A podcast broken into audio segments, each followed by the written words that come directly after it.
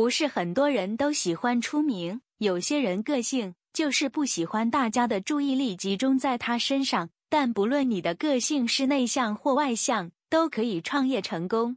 要不要出名，这只是一种行销策略的选择。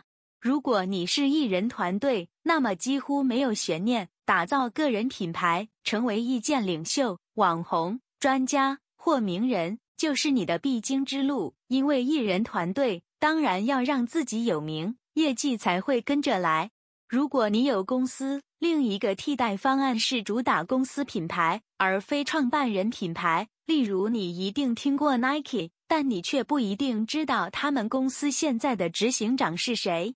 例如，可口可乐公司每年花数十亿美元打广告，就是要你记得它的品牌。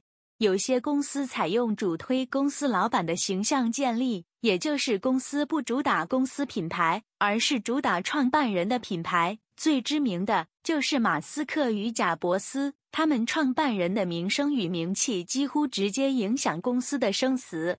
例如，当贾伯斯确定得到癌症时，此消息一出，苹果公司股价马上下跌。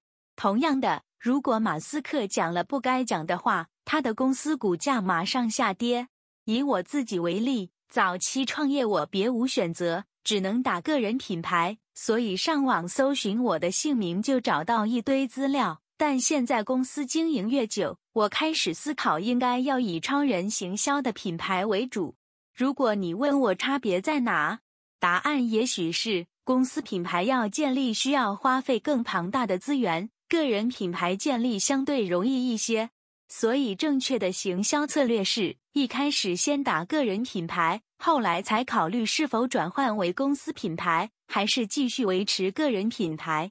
不论是哪一种方式，透过国际新闻稿发布来打造品牌，是我觉得最棒的方式之一，因为这些内容可以有效提升你的网络声量。例如，最近立文老师就很满意我们替他写的国际新闻稿。这次非常荣幸可以使用超人行销的国际新闻代发服务。一开始因为有打新闻的需求，但没有类似的经验。超人行销团队的编辑非常专业的询问一些问题，我简单回答后，就抱着又期待又怕受伤害的心态等结果。没有想到出来的新闻稿比我想象中的还要专业，翻成英文看起来更有模有样。当初只是想打个新闻。结果，我的新闻居然出现在多个广播新闻台里，让我的事业看起来更专业、更有说服力。这是一个很棒的服务，推荐给大家。